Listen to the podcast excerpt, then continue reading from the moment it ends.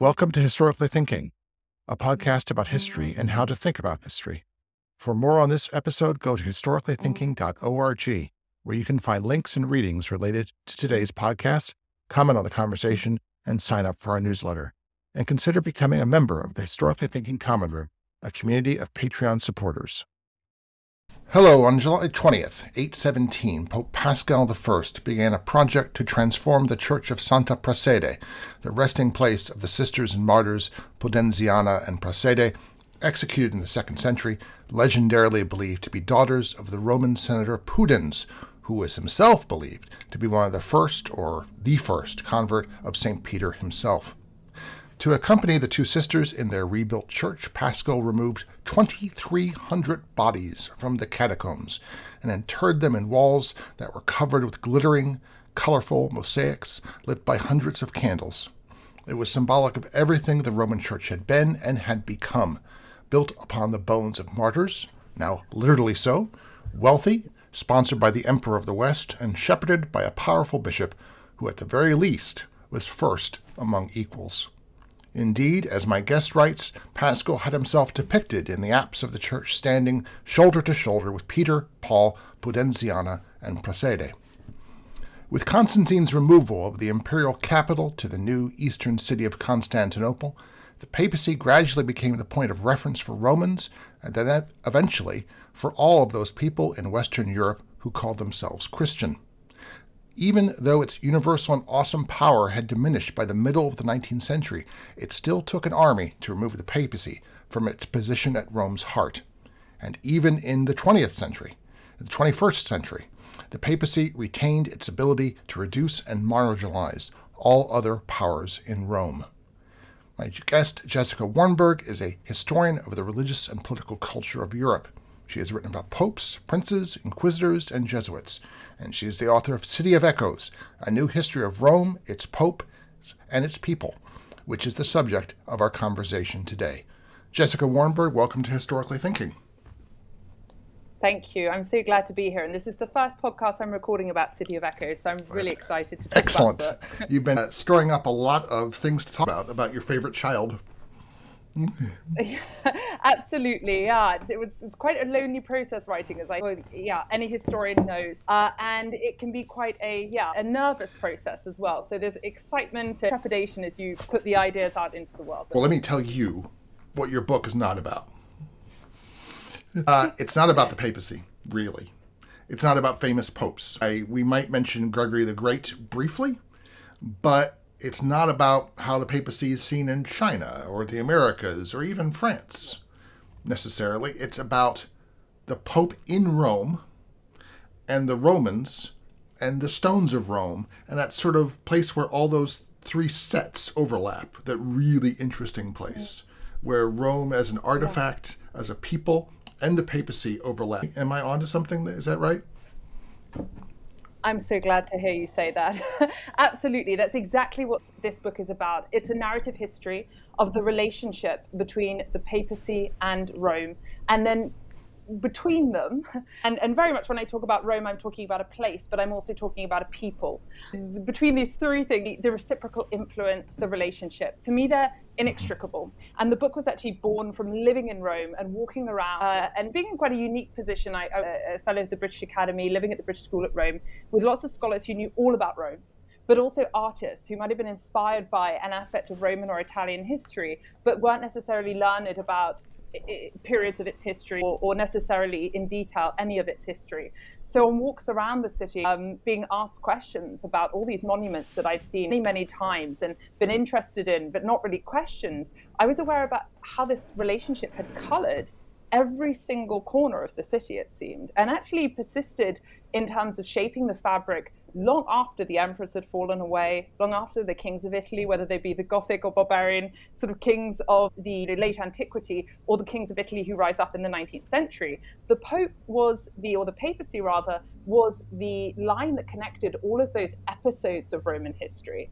And today, even if you talk to Romans, uh, the majority of whom are unbelievers, and actually a, a, an atheist Roman uh, who I was talking to, I was writing this book, said to me, this relationship is inextricable. I cannot imagine Rome without the popes. He said it's not the city of Rome that hosts the popes, the popes host the city of Rome. So in the 21st century, a non believing Roman sees the Pope as the senior protagonist in uh, the relationship between the papacy and a city which is now the capital of the nation of Italy, which is a republic headed by Giorgia Meloni, not the Pope. And so I wanted to try to unpick that history, to tell that story, and that was not something I'd seen in others. You know, there are very good collections of biography for the general reader as well. John Julius Norwich, also going back uh, uh, further back in history to Pastor's History of the Popes, which is based on Vatican sources and archives, um, and they tell the stories of popes. Eamon Duffy, a mm-hmm. fantastic mm-hmm. volume for the general reader on the history of the papacy. You also have volumes on the history of Rome, and actually, one of the first people to see this uh, book printed in its entire draft was a printer, just at our local print shop. He handed over to me and said, History of Rome in one volume, it can't be done. No, which was not the reaction I really wanted when I emerged from this uh, this period of writing. But of course, he is correct. Um, it can't be done. And so I'm looking like other writers who have looked at Rome through a lens, whether that be sackings of Rome or you know a particular period. I'm looking at one lens, but I think it's a unique, illuminating mm-hmm. vantage point because this is Rome's most enduring identity, even if it borrows from all of Rome's other yeah, identities. and it forces, uh, forces us to look at Rome in a new way. When I was a kid, fascinated with the Roman Empire and the Republic, I was impatient with all these books about Rome that talked about all this Pope stuff. I wanted mm. to get the real Rome, but there is yeah. no real Rome. It is the most complex, multi-layered cake, probably in Western Europe, maybe in the world continuously occupied since God knows when uh, till now, in which all these it's not we can't isolate as we'll see we to isolate one layer and exclude the others is impossible. You must understand the entire cake together. Uh, this gives us a way of this gives us a way of this is like a core sample of this cake or of this mix extend the metaphor of a glacier sample. It doesn't go down all the way as we'll as we'll start much later hundreds of years after Rome was a thing. But it still takes us down quite a way, and it's a very interesting cross section. Yeah, no, I really appreciate that that analogy. I think it's a great one, and I think also you pinpoint in your childhood example getting to the real Rome. Rome is exciting, um, which makes it divisive that people think this is the most interesting aspect of Rome, this is the most interesting aspect of Rome. And historically, it's made it incredibly alluring. These ideas of Rome make Rome a place that people want to invade and capture and make their own. They want to co opt Rome, and the popes become a part of that co opting of Rome. But it makes your life quite difficult as an historian um, because there are so many myths that you almost are you daren't start unpicking them because you think, what if it's not true? And, so, for example, if what if the whole Peter thing, that, if that's not, if that if that doesn't actually, if that's not borne out by historical evidence, does everything else fall apart? And I think, yeah, it poses challenges as an historian, uh, dealing with a city that means so much to so many people and so many different things to so many people the papacy as well means so much to so many people and so many things to so many people. Um, but it also means that it is, I think, a uniquely exciting case study for an historian looking at it from any angle, actually. Daunting, but. but... Let's begin with the beginning of this story. Um, I just heard Tom Holland, who will soon be on the podcast, talking about his new book, Pax.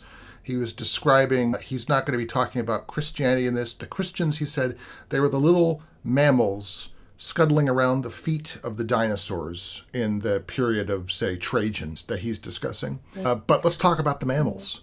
Because actually, I'd love to know more about the mammals in the time of the dinosaurs. And here we have sort of one of the first shrew like little creatures entering into mighty Rome filled with the Tyrannosaurus rexes.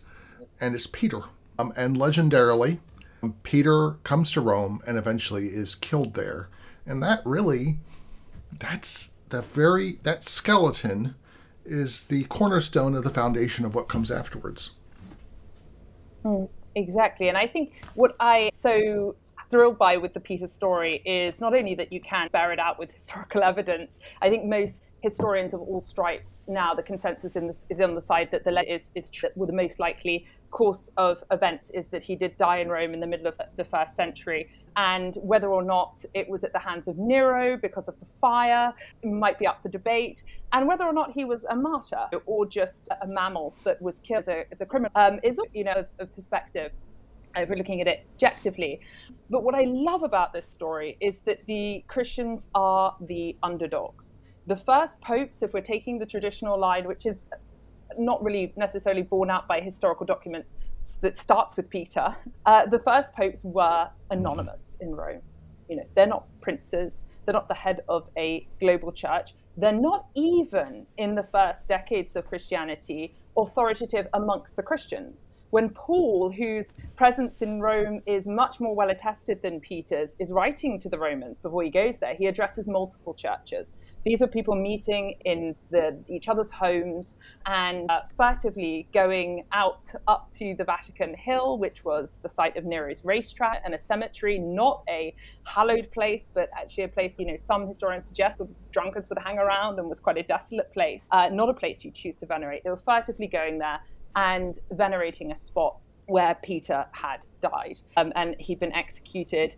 Later traditions, uh, later sources from the second century, like the Book of Peter, say that he was crucified upside down um, so that he wouldn't look like he was trying to emulate Jesus.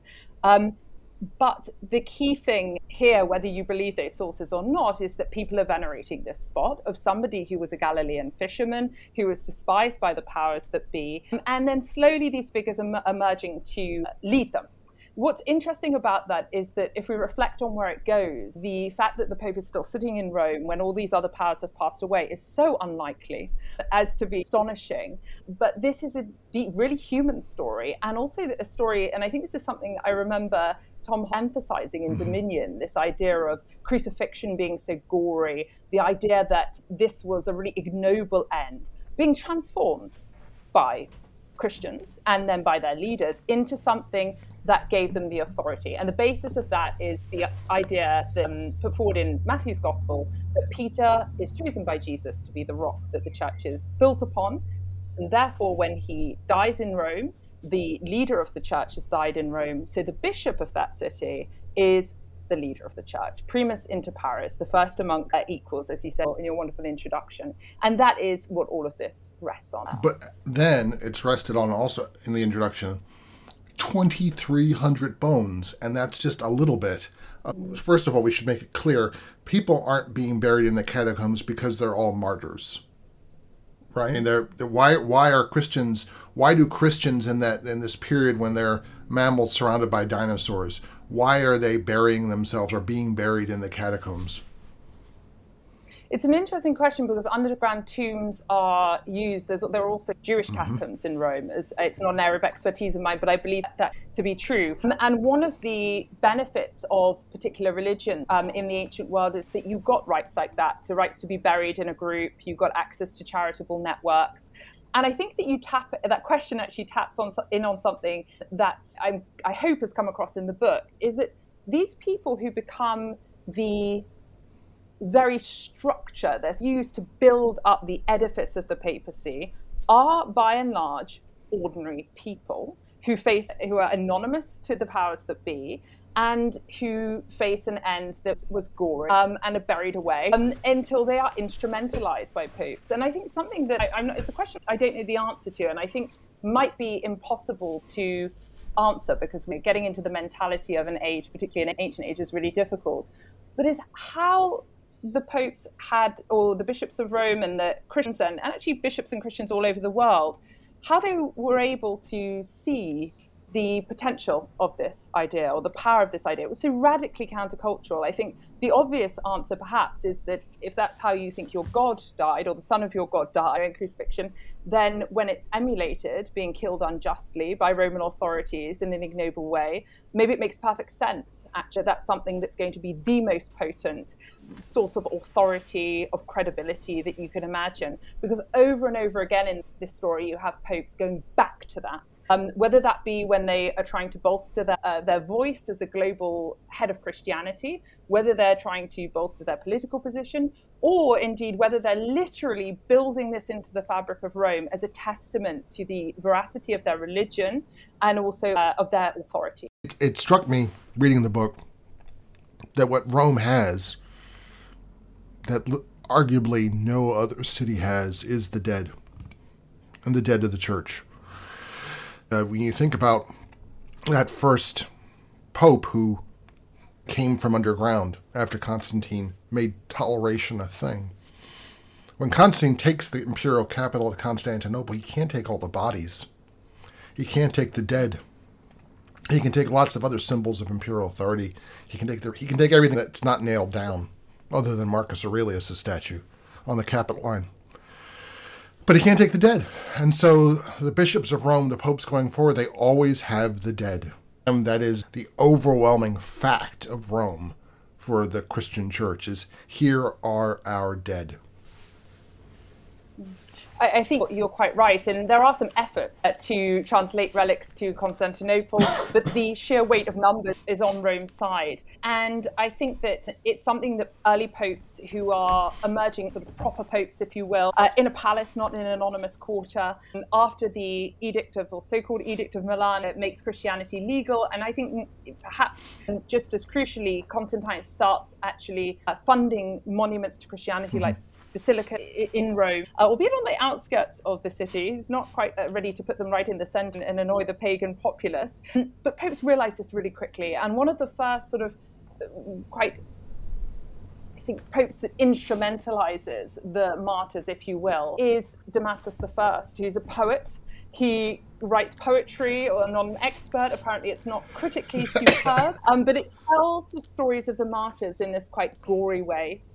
Um, and is inscribed in places all over the city. This myth becomes written into the stones of the city along with the bones. And I don't think it's a mistake that Damasus is also one of the first popes to become, or he is actually deemed to be the first society pope, one that recognizes the power of getting the elite on board, who are now getting on board. Um, so the Edict of Milan is 313, and he's around in the 360s. And by the 380s, Jerome can complain about all these haughty women parading around St. Peter, you know, pretending to be pious. So the elite are coming on board, and he realizes that they're the people that the church needs to have on their side to patronize the charitable work that they're doing for an ever growing number of converts, to support these basilicas and palaces that they now have that cost a lot of money. He gets the nickname the ear pick to great lady. so much is his sort of proximity with these uh, with these uh, great patrons and patronesses. And he's not alone. Lots of priests are criticized at this time for becoming too close, actually, to this sort of Roman patriciate and curling their well, hair and being just. He fights for the papacy in a way that no one would have done in say yeah. what, when, this is what roughly 360s. No one would have done yeah, this in exactly. the 260s. But suddenly the papacy yeah. is an object like a senatorial office had been it's an object of exactly. lust. You know, to be it's like the quaestorship exactly. or this back in the day, and now it's the papacy. 100%. So he's a watershed in many ways. And in that fight uh, with his rival for the papacy, his supporters are taking to the roof of basilicas and chucking tiles down. Blood is pouring on the streets of Rome. And one of the parts of that story I think that really juxtaposes where Rome's come from, where it is now, and where it's going to continue to go is that his opponents hide out at the church dedicated to St. Agnes, a, a, teenage girl who died for the faith not that long ago in the grand scheme of things. And so there's this juxtaposition between the worldly and the humble in these martyrs uh, that can be quite jarring. And what's fascinating about Damasus is he's he is in so many ways the brilliant archetype, if you wanted to describe the corruption of the papacy, in with all of these sort of rich people fighting violently for this holy position. And yet it is to the martyrs that he turns. Even after Constantine has elevated the church, he realizes, like others who are going to come after him, worldly leaders come and go. Their armies get stronger, their generals revolt, they can change their mind, they're out for themselves. They need to ground their power. They need to use those worldly leaders, but they need to ground their power ultimately in something that transcends all of this. And they have the trump card because they have Peter, who the next stop is Christ, who appointed Peter. And that's where their authority comes from. Uh, better than any army um, in, in, in their case. But Constantine has abandoned Rome. He's strategically reposition himself for future growth. That's probably what he would say if he was a stockbroker. But he, but when he leaves Rome, there is a gap that has to be filled. There is of rulership and authority, and the man who does it, who really is the innovator in, in ways that Damasus hadn't been, is Leo. Interesting how few are named the Great, sort of spontaneously. But we're, we're talked about two of them, maybe the only two, and Leo the Great is one of them. Yeah, what's interesting about Leo is that there is an emperor in the West when Leo's in power, Valentinian III, uh, but he's living in Ravenna a lot of the time. The emperors aren't spending a lot of time in Rome. Ravenna is on the east coast of Italy. It's safe, safer from yeah. attack because they're being very exactly inspiring to have an emperor who wants to be where it's safe.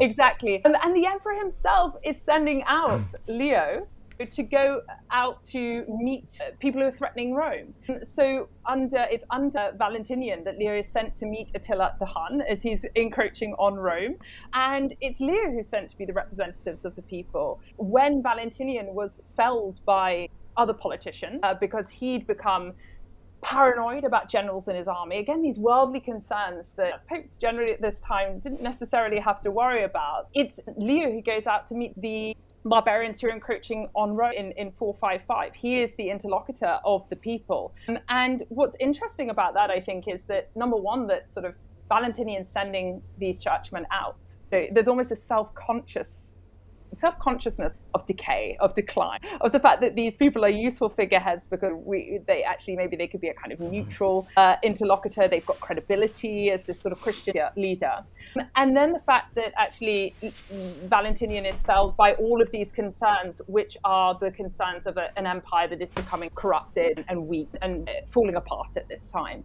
And so, yes, cometh the hour, cometh the man. Leo was imposing and he was uh, impressive and uh, he had personal qualities according to the sources. But actually, it's the hour, I mm-hmm. think, that, that, that really matters here. And the fact that the decline of the Western Empire came at a time when that that I want to say, I keep on saying myth of Peter, but it is grounded in historical fact. But it does become the sort of status of myth at this time. And it's said by a chronicler that Attila looked up and saw Peter and Paul holding their swords over Leo's head. Now, whether or not Attila would attest to that if he were around today, I don't know but it doesn't actually matter. What matters is that symbolizes um, this transcendence of papal power that meant that, hey, actually, he can step up and be a political figure as well as a religious one in place of the emperors, um, which is really quite remarkable in, in, in the 450s. Let's move on to Gregory First. If we're thinking about what the popes are inheriting from classical Rome, so I was thinking about it, and you could be really nerdy about this, but I was thinking that they're not senator, they're not even consul, but there's a way in which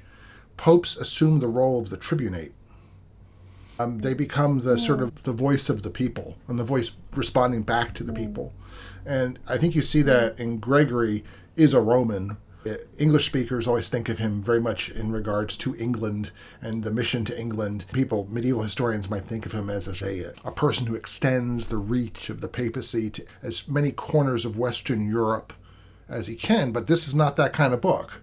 This is a book about oh. Gregory as a Roman. So, what does Gregory seems? You know, he seems to f- firmly establish the papacy as a social works. It's not the wrong way of putting it, but it's integral to the social works projects of Rome and to the health of the mm-hmm. Roman people. Mm-hmm. I think that's such an important point because I often think, why is obviously I've spent several years thinking about why has the papacy survived until modern day, and I think that that enduring role as pastor mm-hmm. is one that runs through the, the core of, of the primacy, um, but also of the lived experience of living under a pope, living yeah. with a pope. In, I mean, not to go too far forward, but you had you finished the book with this yeah. wonderful. It was only two years ago, but it was like reading history. Francis walking around the the courtyard in front of St. Peter's, praying for the city and the world.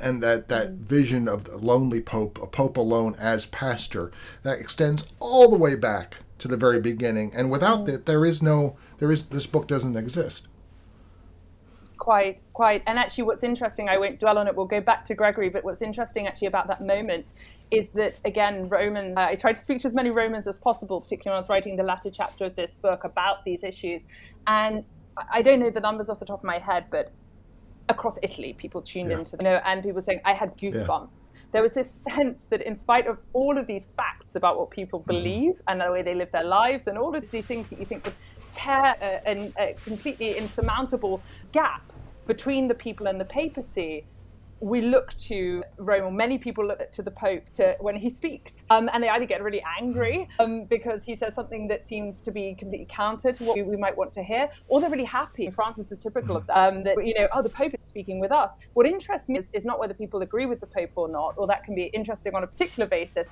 but the fact that they mm-hmm. care Why right. should we care? And, and, I think that pastoral roles, roles at the core. Um, and so that's why, I'm, yeah, Gregory is a fabulous figure for talking about that because it's one of the most wonderful vignettes in the history of Rome, I think is this one of Gregory walking through the city, um, leading the people during what was a terrible time for them. The plague was uh, tearing through the city. This in 590. The Tiber's burst its banks. It happens a lot, but I'm sure it's never, never nice. You know, it doesn't make it easier. Just it's happening a lot. and the accounts of this, okay, they aggrandize it. They say you know, a plague of serpents and a dragon came down the Tiber did it happen? I'm not sure, but they, they, are trying to communicate that this was an absolutely dire time for the Romans. Who do they turn to? Well, they can't turn to actually the uh, secular overlord, who is the emperor in the east. Um, at this time, is through through delegates in Ravenna. They turn to the Pope. And their Pope Gregory is the uh, former prefect. You know, he's from a senatorial family, so he's, he's actually is a sort of from a Roman political family. But his main role here is leading the people in prayer um, and so you have this very human tragedy, a very human experience, a moment of deep connection between the people and the Pope of Rome. And what puts the cherry on the cake of this story is that um, they look up, they're walking past Hadrian's mausoleum, and apparently they see a vision of St. Michael the Archangel on the top. And again, whether or not that happened is, is up for debate. But the question the very fact that this leads to the renaming of Hadrian's mausoleum as the Castel Sant'Angelo, the you know the, the Holy Angel, shows how these moments in which the popes lived out their office as successor of St. Peter in connection and collaboration in, in uh, working with the people of Rome have shaped the city in ways that have been really permanent up until this mm-hmm. moment. And yeah, he's a really fascinating uh, Roman as a Roman. No, I just said that we weren't going we shouldn't uh, concern ourselves with Gregory as a sort of universalizing pope, but actually let's concern ourselves with that and with of Stephen II because that's really important that, that run of popes from say 590 to 760 who gradually who I was going to say they infiltrate the presence of the papacy and the importance of the papacy, but that's not quite right. This is like a reader response thing. There are, begin to be Irish monks and Saxon monks and, and princes and kings, retired kings, coming to Rome because this is the city of the papacy and this is the city of the martyrs. And there's a sort of complex dialogue going back and forth between people around Western Europe and the bishops of Rome until Stephen finally, because he of the threat of the Lombards, always a problem, he seeks he bigs up the king of the Franks into eventually something we would call the emperor. And I think yeah, I think that sort of globalization of the papacy is often something, or the globalization of the Christian church with the papacy at the center of the web, if you will, it's often something that we see, or maybe it's my own perversity as an early modern scholar, at that time of the Baroque church when you've got missions around the world, and a Jesuit is becoming the first person to enter the Forbidden City in China, and you really have all of the world manifest on the streets of Rome. But you're right to locate in, in this time um, when you've got pilgrims coming to the city, and the first Jubilees along way off, but Christians actually from the Middle East are seeking shelter in Rome, which is remarkable. From the land of mm-hmm. Jesus are coming to find refuge under the popes in Rome. And the Pope, as a global figure, becomes something that's increasingly uh, political through the centuries. But Stephen II, who, like many popes, is facing a threat from Lombards, and there have been others as well, the Goths, the Vandals, encroaching onto this land of which he's now the sort of figurehead, the, the leader he's realized something. He's realized a, a power that he has um, that actually earlier popes did realize as well. You know, there were earlier popes who went out themselves to negotiate with the Lombards as they encroach on uh, Rome because they knew they couldn't rely on this emperor in the east or his exarchs to send people to help them. They had their own problems. Um, they had their own peoples, their own borders to protect, and um, they had their own concerns. And popes found out that if they went and negotiated with um, these Lombards themselves, they were willing, uh, their kings, Aistulf, Liutprand, who were Christians, were willing to say, okay, maybe we won't leave Ravenna. That's just a place, might be an imperial capital, but it's just a place. But Rome, that's the patrimony of Peter. We'll leave that. And they learn something that's incredibly, it must be thrilling. I'm not saying this was a moment of realization, but there's a gradual realization that they actually can transcend the need for worldly help from people like uh, Byzantine emperors because they have a trump card. they have something that makes their land special. Um, where Stephen II takes this even further is that he turns it not in from, it goes from being a means of protecting Rome into a means of actually helping secular leaders, as far as you can use the word secular for a leader of this time, but people, people who aren't Pope, King, and, and, other people who want to be kings and emperors. And so the Lombards are encroaching again because the promise is never permanent, and he can't turn to the east. Uh, they're preoccupied. So he goes to Pepin the Short, king of the Franks, and he says, Please, can you help me? I don't have, no, he doesn't have the forces. Can you help me? And in return, Pepin helps him. He drives out the Lombards, he secures the Pope's territories, and in return, Stephen makes uh, Pepin patrician of the Romans. I mean, what does that mean? There's a sense that he's got a paternal role over the Romans, and, and maybe that reflects actually saving the Romans. Maybe that's not that remarkable. His son, Pepin's son, Charlemagne, is made famously in 800 on Christmas Day uh, for doing something very similar and giving the Pope a little bit more land, maybe on top of you know what he's been given before and, has been protected before. Uh, he's made it Holy Roman Emperor, and you've now got a relationship um, or a situation uh, in which popes are giving out prestige or bestowing prestige on worldly leaders in exchange for protection and lands. I don't know that it's necessarily as transactional as that, but if we're going to boil it down to its simplicity, which gives the Pope actually a new mm-hmm. sort of power, um, is one of, of, negotiation. And there are plenty of people who protect the popes if they can become Holy Roman mm-hmm. Emperor. And, and yeah, and, and it goes off the century. So this there's about 200 years from the fraying of Charlemagne's empire to say 1070 to Gregory to the reform popes of the late 11th century, the 1070s, where the history of the papacy is very sketchy. It's sketchy enough that you can insert stories like the legend of Pope Joan into the lineage of the popes. But if were to characterize that period, the popes become pretty hard men during the, that two centuries. As the rest of medieval Italy is developing around them and people are establishing themselves as counts and independent lords and the rest of it, they also are establishing themselves as a sort of count over a larger and larger fiefdom around Rome. And of course, many of the people who become popes are, are literally mm-hmm. attached mm-hmm. to those yep. families by blood and by As we shall certainly um, talk when we talk about the Orsini and the Colonna and the rest of them, yeah.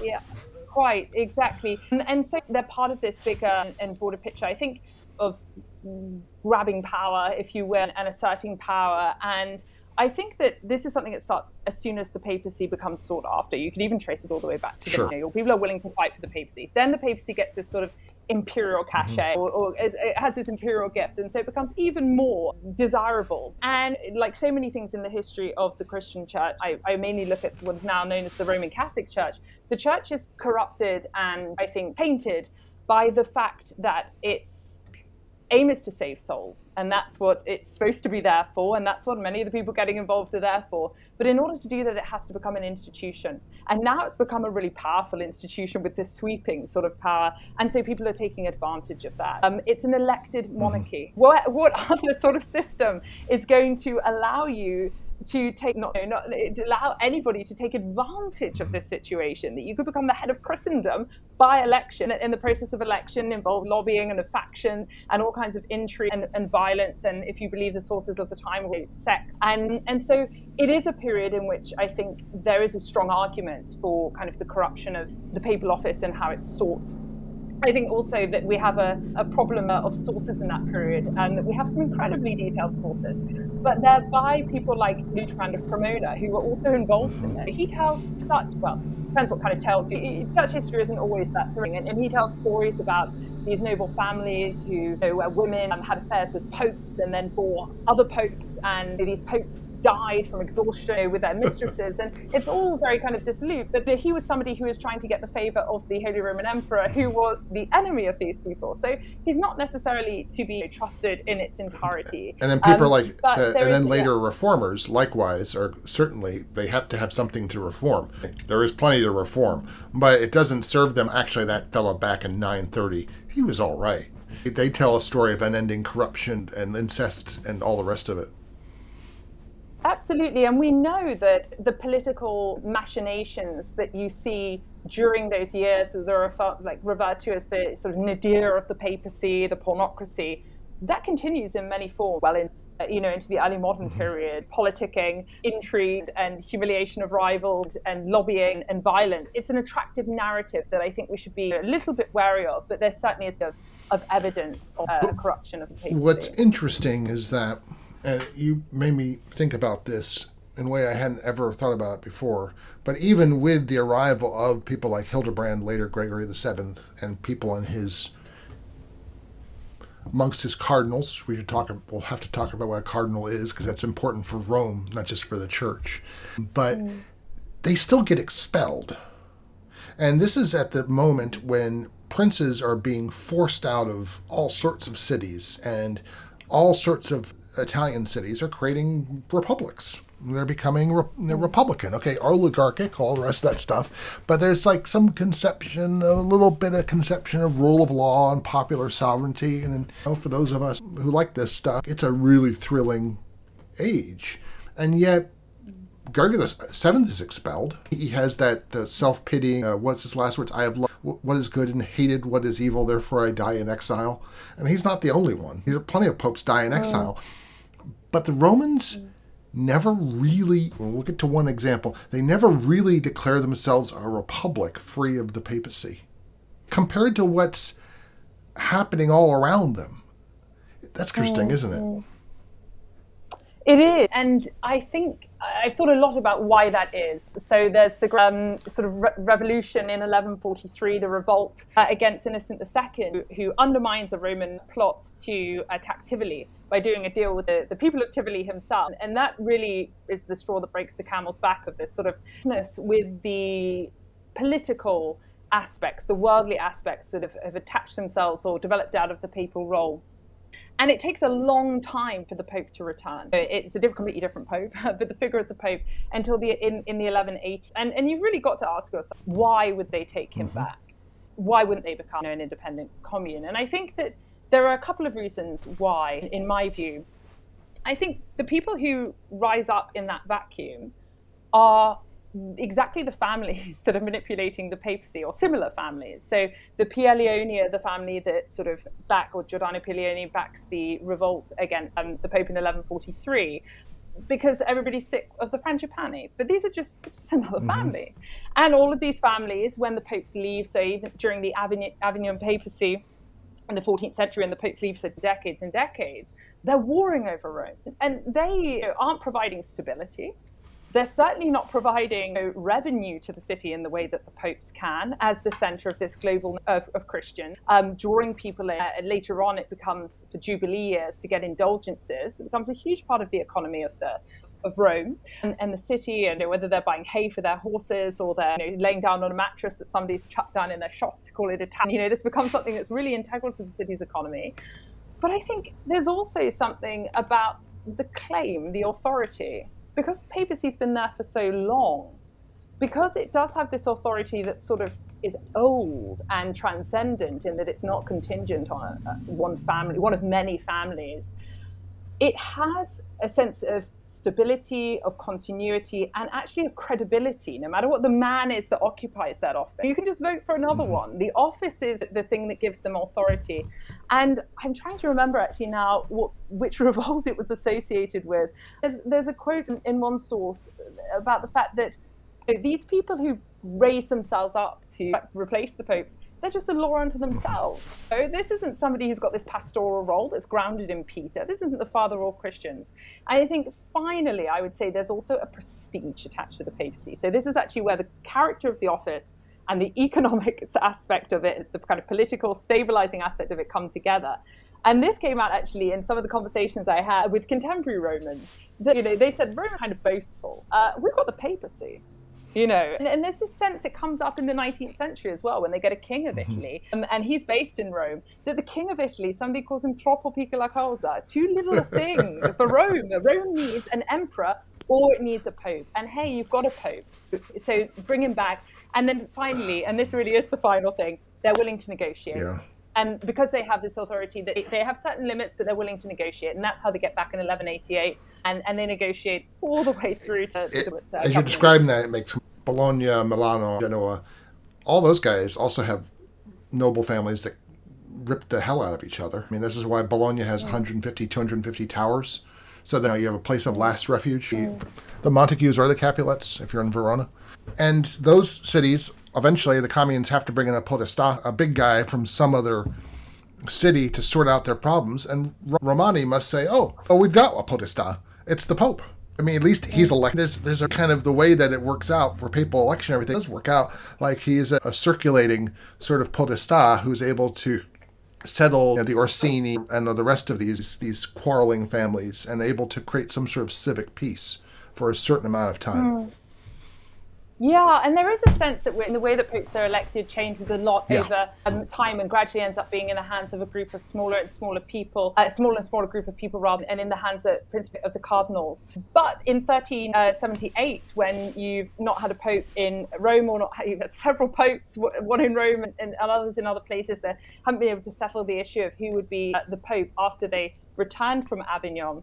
The Romans are at the gate of the conclave saying, we want a it's Roman, like old times, or at least an Italian, not a Frenchman. Yeah, yeah. They, they believe that they have a say, that they should have a say, and actually, there's a whole phenomenon of, of sort of ritual pillaging that comes with the vacant seats, and when the Pope died and, and his law dies with him, uh, is, I think it's John Hunter, who's the historic great historian of the Sede Vacante, says, in that moment, it's the moment that the people have their mm-hmm. say and even if they shut out the conclave, they're going to make themselves known. So there is a sense that they, they have a say over this, even when, even when, so technically speaking, they don't. They can frighten the cardinals, hopefully, into doing uh, what it is. There's a couple places in the margin I put an old New York Jewish joke: "Is it good for the Jews?" in the margins, not because literally is it good for the Jews? But this is always the joke was there's a garbage strike and you talk about it and the concluding question from your papa is, but is it good for the Jews? And I'm sure so much of this comes down to, uh, how would I say, ma fa bene ai Romani. Is it good for the Romans? Mm. Whatever's going on here, you know, there's going to be a some sort of conference on transubstantiation and from this book's perspective, the question is, yeah, yeah, but is that good for the Romans? I think that's one of the, again, daunting things about, sounds like I was terrified writing this book. In many ways I was, but one of the daunting things about writing this book is that I can never understand what the papacy means to the Romans. And, and what struck me actually talking to Romans and reading as many sources as possible was that actually it's a bizarre position to have the leader of your city being somebody who means so much to so many people in the world for so many different reasons and who people want to have a stake in. The Queen of England, Elizabeth II, is, is one of these so quite transcend, transcendent figures who people say the Queen, I think people think of her. And she meant a lot to, other people for various historical reasons. But there's nothing like this. I mean, maybe I'm being very self-referential, bringing in bringing in the Queen here, but it's I don't think it's an experience actually that I can ever, ever understand. Um, and I'm very conscious, a, a British historian, uh, coming to write this history about the popes and the people of Rome, that it's a relationship that or just Roman perceptions of the papacy are, are very difficult to uh, to grasp. But yeah, this, to yeah. distinguish from say Sienese or Florentine mm. or Bolognese perceptions of the papacy. Just a, it's not a Catholic thing. It's not even an Italian thing. It's a civic thing. And that is it is mm. hard to it is hard to get at. You mentioned the Jubilee of 1300, one of the great money making mm. events mm. in the history of the, of the, papacy, and definitely something that was very good for the Romans, uh, unquestionably. Mm let's then talk about what was very bad for the Romans. As you say, they saw it as such, and that's the Avignon papacy. Could you briefly describe mm. that? Absolutely. So we have actually the figure that sparks both in a way. Boniface I in 1300 declares the first year of Jubilee. If you come to Rome, this is the legend reiterated again. If you pray in these Roman basilicas, you can have this extraordinary indulgence um, will take away sins. Um, you know, confess and go to mass. The interesting thing of this uh, about this, with regard to the global papacy that you were talking about, the sort of we, we talk about with Gregory the Great, is that the these indulgences are then translated to other areas of Christendom. So papal primacy and its power can be filtered out, and such as its its power. Um, but Boniface is really a papal prince par excellence. He establishes libraries, he funds univer- the university, um, he establishes this jubilee, and he really emphasizes a an aspect of papal this this the fact that they have a, an authority that supersedes even that of emperors in a way that really aggravates uh, worldly leaders. And it really aggravates some Philip the Fair in France to the point where you've had Pope saying, I am the sun that illuminates, you know, and the emperor's just the moon. It's just mm. reflect. But Philip the Fair is growing tired of this um, because it has practical implications. It means that popes are saying, and it goes on into the 17th century in Venice and later, popes are saying, I, I elect bishops. Um, you, you can't have that largesse and that control over who, who guides the people you can't tax the clergy. You can't tax the church. Seen as interfering in This is the Gregorian Revolution. The, this is the 1st mm-hmm. intimations of church-state conflict and dialogue and sorting it all out, kind of thing. Yeah, so Philip the Fair sends agents to Rome, not to Rome, to Anagni, just outside of Rome, where Boniface VIII is, and says, retract what you're, you've been saying, retract these uh, threats of excommunication, or sit down as Pope. I mean, it's pretty bold. Um, he's not the only bold Philip who challenges the Pope in this way. And they're meant to do this, but they end up in a huge violent scuffle, and Boniface dies of the wounds. And Boniface had successors. Uh, the most long lived of these, well, the first long lived of these, is elected in Perugia and then installed in Lyon because he has to go to France to sort out this mess of this conflict with, uh, with the king. And he ends up staying there he's got to sort out the problems. There are things delaying him. Then he has successors. And Avignon, it's far from Rome. There's not so many people that are potentially quite angry with the papacy. All these warring families aren't there. Geographically, it's at the center of Christendom. And actually, as things go along, they start building up buildings there um, and palaces and you know monasteries, and, and then they bring the archives over, which um, as an historian is, is immediately this is the red flag, uh-huh. like it's gone yeah. forever, right? It's not, they've got the records. And, and, what's really fascinating about this is that even as they're doing this, um, even as Clement the VI, who's an incredibly sort of grand who who really builds these kind of palatial residence in Avignon. There's this recognition and these references to Rome that show how important Rome is as a place, how tied this city, this once imperial city, is now into the Roman, into the papacy. Um, they call a whole wing of the palace Rome. Mm. You know, we've seen this with Constantine. Very bad. Constantine if you're a Roman, this Rome. is the worst of all possible signs. Yeah, that's true. But it's also a sign of the importance mm. of Rome. Okay, it's a lie. It's not Rome. It can never be Rome. It doesn't have the body. Right? Show me the bodies. And so this is a sign of the actually the link between Rome and the papacy.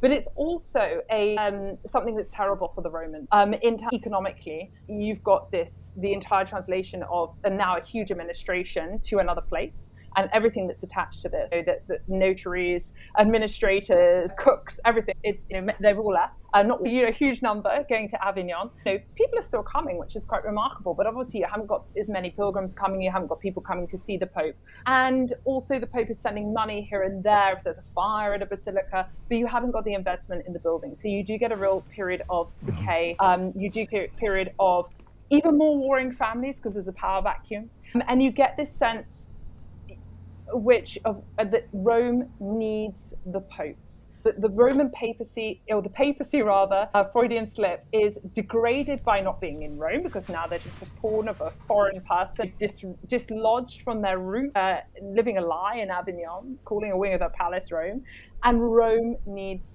the popes because it's falling apart without them and nobody can take charge. And so I actually really was a bit trepidatious when I came to researching and drafting out that part of the book because I thought the Avignon papacy is not going to be a good, meaty area for this book about the history of Rome and the papacy because they're away from each other for so long. But actually, it's a snapshot that shows us the strength of that tie, that sort of mutual reliance. Mm-hmm. And yeah, the popes have got to come back, and they eventually do, but not without much of heartache to the Roman people. One of the delightful things about medieval Rome, if you're a medievalist, is the way that medieval Romans are completely unconcerned with their classical heritage.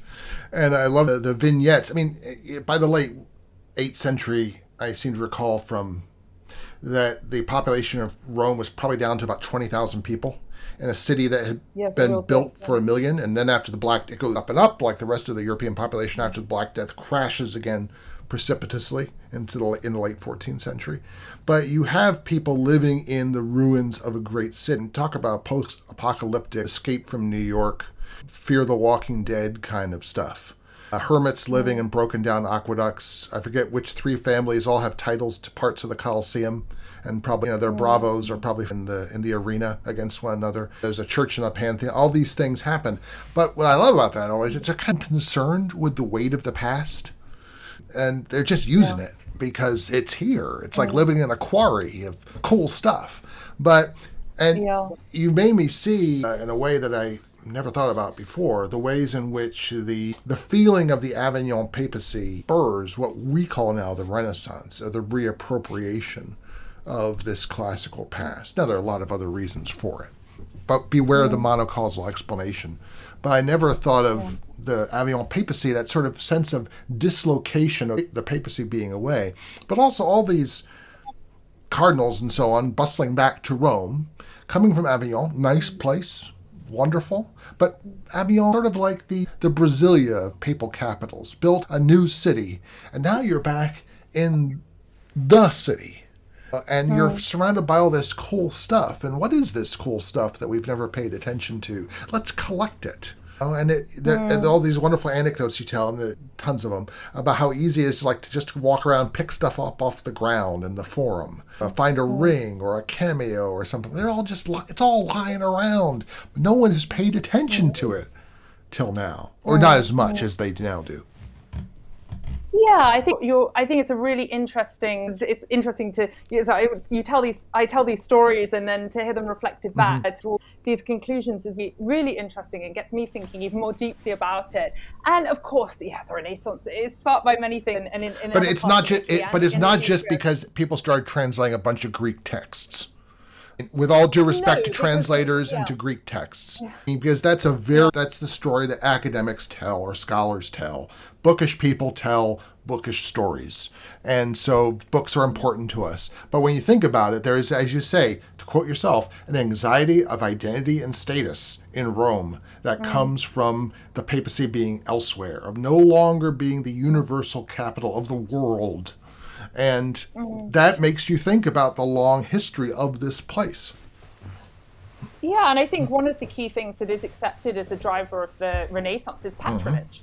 And when the popes returned to Rome in the early 15th century, finally, decisively, more or less, um, in Martin V, it's in ruin. We get the account of Luther later on, who maybe has a reason to point out the degradation of Rome. Um, but you also have people who've got no other reason, like Flavio Biondo in the end of the 15th century, saying this place is falling apart, and it's been left for a long time. So it's backed up by just you know the pure uh, reality of having been abandoned. So there's a need, and then you've got supreme patrons. You've got popes who come back, who need to rebuild and need to assert themselves as the rulers of this uh, of this city, of the capital of Christendom. And then put that together with the revival of the classical text, the discovery of these ancient sculptures, um, the genuine interest that many of these sort of papal princes had in these texts that were being mined out of libraries. And you do get the transformation of a city. You get the reordering of the Capitoline by Michelangelo. You get Michelangelo's Sistine Chapel. You begin to actually get the face of papal Rome as it endures uh, today with a lot of Baroque ornament and additions. And so I think there certainly is something in, in the fact that patronage, driven out of the need created by the Avignon papacy to restore Rome, but also to imprint the papal rule on the fabric of Rome and to aggrandize the papacy, which had been degraded by the uh, the Babylonian captivity in Avignon, is a, is a of, of actually getting these creations created. Right? They're the ones funding it. We're already at an hour, and so we're over time. But if you'll indulge me, I want to ask you some questions about, I think, the place that you feel happiest in, which is 16th century Rome. What I like thi- thinking of the, what I would perversely think of as the age of Carafa, Gian Pietro Carafa. The guy turns up everywhere until eventually he becomes, to my mind, maybe the most terrifying pope. Uh, Paul IV. He, you find him everywhere, in helping create the Theatines, buying the first torture tools for the Roman Inquisition, and housing them in his basement, and also as a patron, uh, patronizing things, and also creating a climate of Rome which is ever more cosmopolitan. Japanese samurai coming to visit. Paul IV is dead by this time, but it's very much still, I think, his Rome. It's cosmopolitan, and yet also it's anxious. It's deeply anxious, even terrified a little bit uh, of one another. He, someone like Reginald Pole can be friends with Carafa, but then Carafa can then suspect him of being a secret Lutheran, even though he's now Queen Mary's Archbishop of Canterbury and dies, fortunately for him, just around the same time that Mary does. This is this cosmopolitanism, and yet anxiety and paranoia. They all mix together. Mm-hmm. I think that they they are finding aspects of, of early modern Rome. Uh, there is a desire and a need because of the Reformation to protect and to promote the idea that Rome is a holy and pure city, something more than a city, the head of Christendom. This is an idea that's been chucked out by uh, whole states at this time you know, who are turning to Lutheranism and those ideas of Protestantism. And Rome doubles down on this idea because this is what is the grounding of all of us. We've reiterated so many times. Rome is essential to the papacy. So Rome needs to represent that that image and reiterate that message over and over again. And the problem with having to present a an image of purity is that it's impossible and the reality of Rome is a city where there are people of other religions, like Jews, who were there before the first right. Christians and who are an integral part of the city. The fact that um, there are people coming from all over the world, the fact that the economy is such that it's not necessarily the most sophisticated place, there's a lot of poverty, pilgrims are coming with bloodied feet, battered from the journey, needing hospices, people fall into poverty, prostitution is rife. The reality of this city, much of which is generated by the reality of the papacy being there and it being this global capital, means that you cannot you cannot have a pure city. I don't think you can have one anywhere, least of all in 16th century Rome. And so you get extreme figures like Carafa. He was exceptionally. Extreme. It's interesting because you're right. He is a utopian, isn't he? In his way, yeah. as just as much yeah. as Lenin. Sorry to make that. He, he, it's very if anybody is the figure of the Grand Inquisitor in the Brothers Karamazov, it's Carafa. That's completely unfair to him because I think I, I mean he was I, the Grand Inquisitor doesn't believe in the man who's in front of him, uh, as it were. Mm. But is that there's a flavor of Carafa in the Grand Inquisitor? He's the essence. He's the essence of later, and I'm not saying that you, yeah, that it's a caricature, but it's there's an essence of all these later yep. caricatures um, that emerge um, that is true in in Carafa.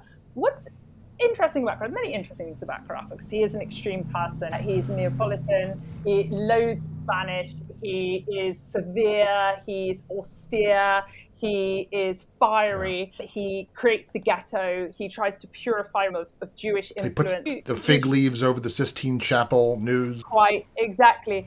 But, uh, and so this isn't the most interesting thing no. about Carafa. But one of the things I find really interesting about Carafa is that he is exceptionally extreme. Now we see these. He didn't found the Inquisition. He was one of the key cardinals. You know, who ran the Inquisition. He urged the Pope to found it, but it was Paul III that founded the Inquisition. Other popes are zealous in the way that Carafa is, but the extremity with which he pushes the Inquisition to be ruthless. The actions of, of the Inquisition under Carafa, these brutal punishments, you don't see this with many other popes um, because many other popes realize this difficulty, the impossibility of purity.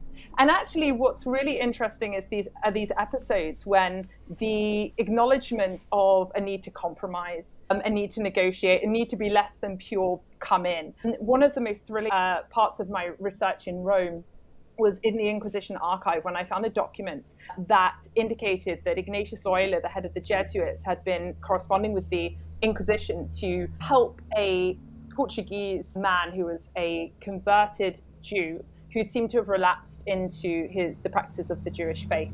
In, in, in other times, in different times, uh, and in other places in Spain and Portugal, there were rules that would, and, and under the popes, there are rules that say if you relapse, it's over, that's it.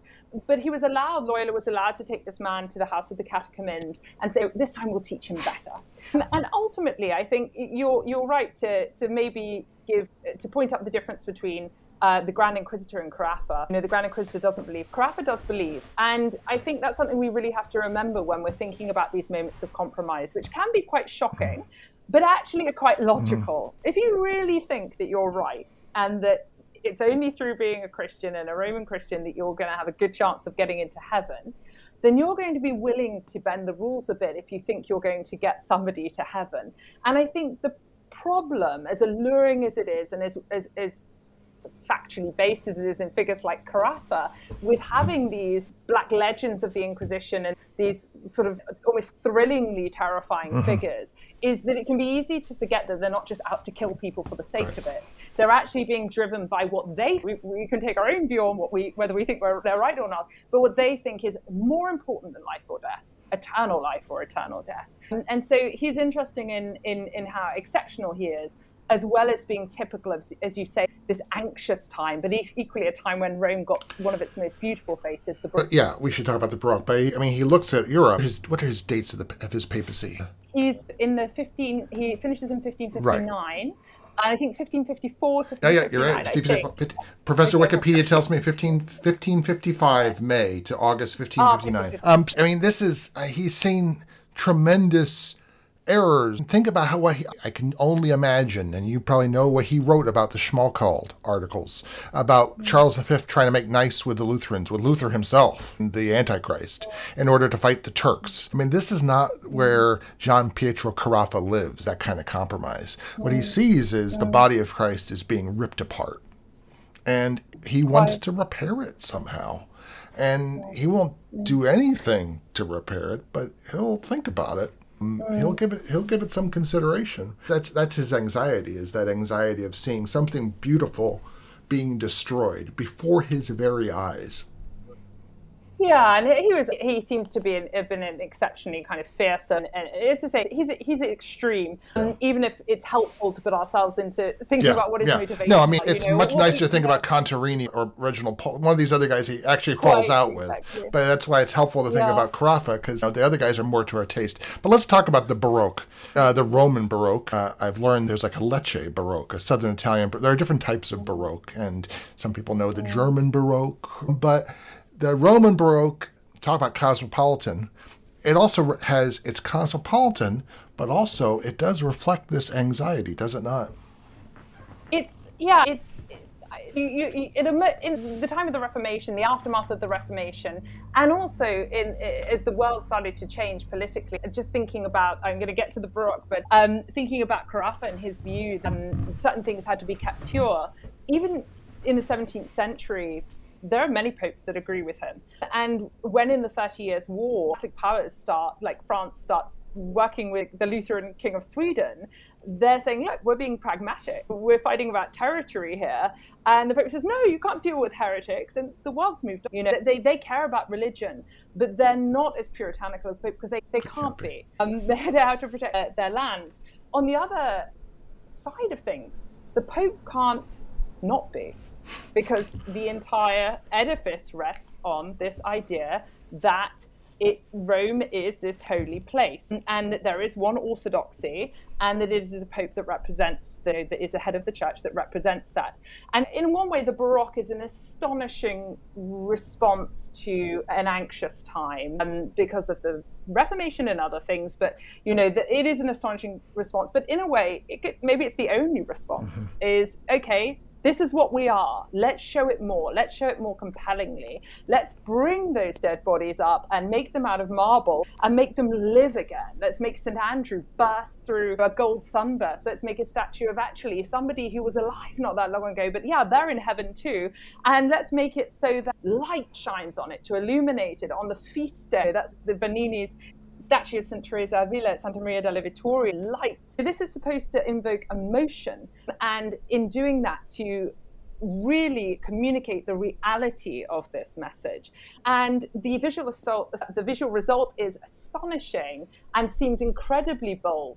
But it, in, in many ways, I think that, yeah, it was the only response the papacy could have given because the papacy is not, you can't dilute the, the idea of the papacy. It's quite simple at its core. And it, as soon as you start picking at it and saying, oh, you can share a bit of power, maybe actually somebody else can decide about orthodoxy, it all falls apart. So we're back with the saints and the martyrs. And I would imagine an enormous budget spent on candles I mean, I don't know if you ever found an account book. I would love to see how much they're spending on candles. I read somewhere that those displays, these thousand candle, a thousand candles in a church, and I often, I, you know, how do you light all of them?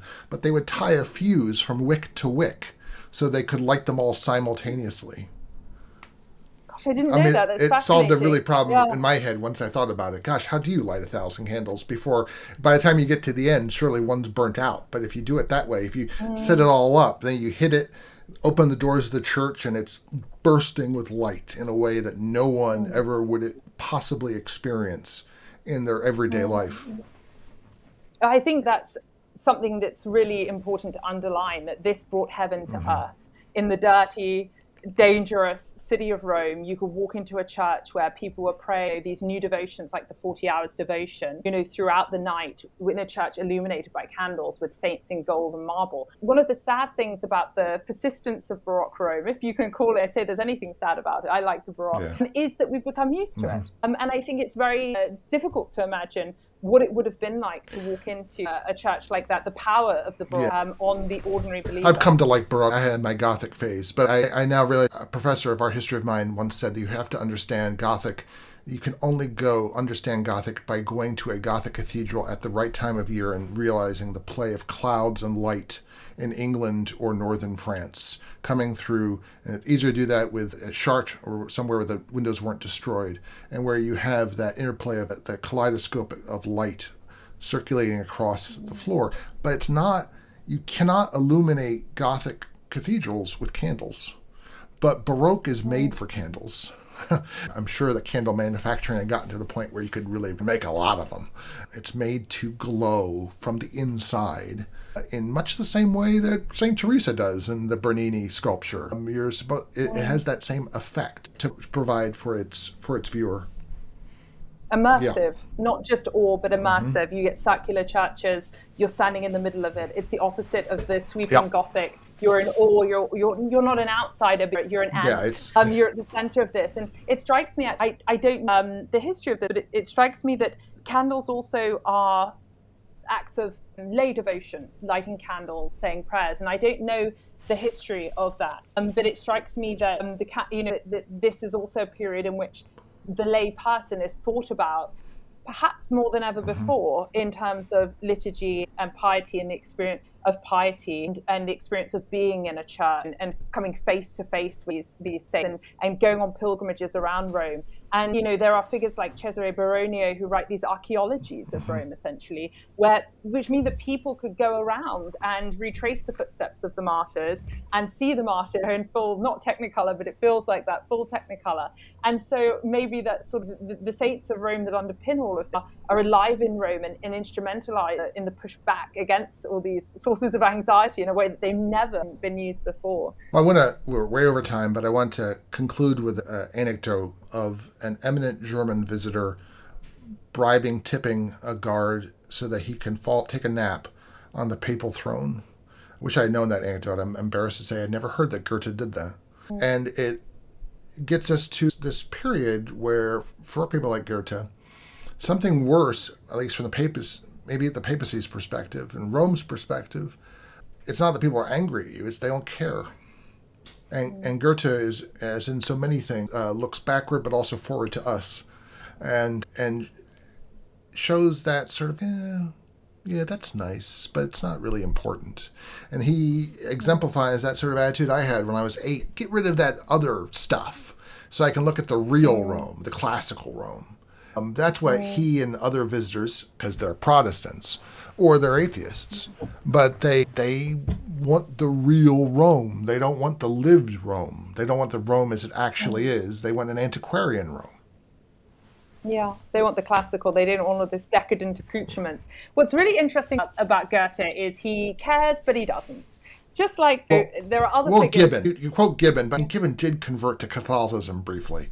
So obviously, the pull of Rome meant something to him more right. than it did, meant to Goethe. Um, so, and the fact is that Goethe mentions this this anecdote, and I, whether we can choose to believe Goethe of him t- eating his lunch in the Sistine Chapel and taking a nap on the Sistine on the papal throne, because it's such a good story. Yeah, so we'll, we'll believe, believe him. Um, but it is is that he he did want to write it down because it showed he did want to point out, hey, I'm a bit of a rebel. I'm I'm willing to do this. So that means that it means something to do that, right? In spite of it uh, perhaps being something that's meant to undermine it. Goethe goes to see the Pope saying mass, and he's disappointed by the person of the Pope. He says, oh, he's just an old man shuffling about. I was here to see the leader of the Christian world. He's still acknowledging in that that this is something that he wants to be something great. And not to take too much of a leap, but I think it's an attitude that pervades the sort of 18th and 19th century visitors to Rome who are flippant about the papacy. Mm-hmm. Napoleon is a really key protagonist in this. He said the old machine will fall apart itself.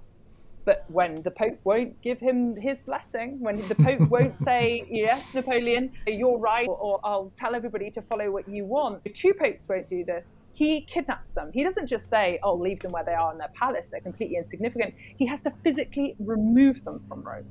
And in doing that, they're showing there's an allure to Rome. You know, there's an allure to papal Rome. There's an allure to the papacy that that uh, people like Napoleon want to instrumentalize. And the fact that those things pass away and the papacy remains, and you know the popes are visited by the leaders of secular republics even today. The president of the United States, of course, the pope is the head of the largest of the I think the largest religion in the world uh, in terms of Christianity as a whole. It's not just because he's speaking to lots of Christians. It's because for some reason, in spite of ourselves, sometimes we still care. Mm-hmm. And, and, I think even Goethe still cared. Otherwise, he would. Yeah, I, that's that's a lovely way to end this. I was thinking of moments like the death of John Paul II, and mm. or then even more shocking, the resignation of Benedict. It's such an inside. You would think it's such an inside baseball kind of thing. Who really cares mm. about that besides Catholics? But it was so shocking, mm. and people realized was mm even if they had no idea who Celestine was and Il Gran Rifiuto. Um, but they realized this was unprecedented, isn't it? Very nearly. Yeah. And people were focused on it. It was like, it was a drama, yeah. it was a world drama. Yeah. And that's just crazy in a way that we all still, that, that has that capacity to make us attend to it. Exactly, exactly. And I, I, it takes us back actually quite neatly to where this book started for me is all of these people who quite often are quite angry with the Pope for saying certain things and bringing things to me. Why, why does the Pope think he has the right to say, you know, to say that about this controversial issue or that? And people, why do you care? But they, they do. And that's why I wanted to tell this story. I wanted to trace the history of that led us up to this moment. I don't actually, I have lots of answers as to why we care. Um, I, I, don't have a concrete, neat answer, but what I've tried to do with this book is trace the story of how we got here. For many other answers and examples of why we might care, all the way through Pio Nono and Non Possumus, etc., etc., I recommend that you read Jessica Warnberg's book, City of Echoes. A New History of Rome, its popes, and its people. Jessica Warnberg, thank you for being part of Historically Thinking a pleasure. Thank you so much. And thanks so much to you as well for being a part of Historically Thinking. If you like the podcast, then share it with a friend, or many friends. John Ruddat is our sound engineer. I'm Al Zambone, and I'll be back next week with more history to think about and to shape the way we think about the present.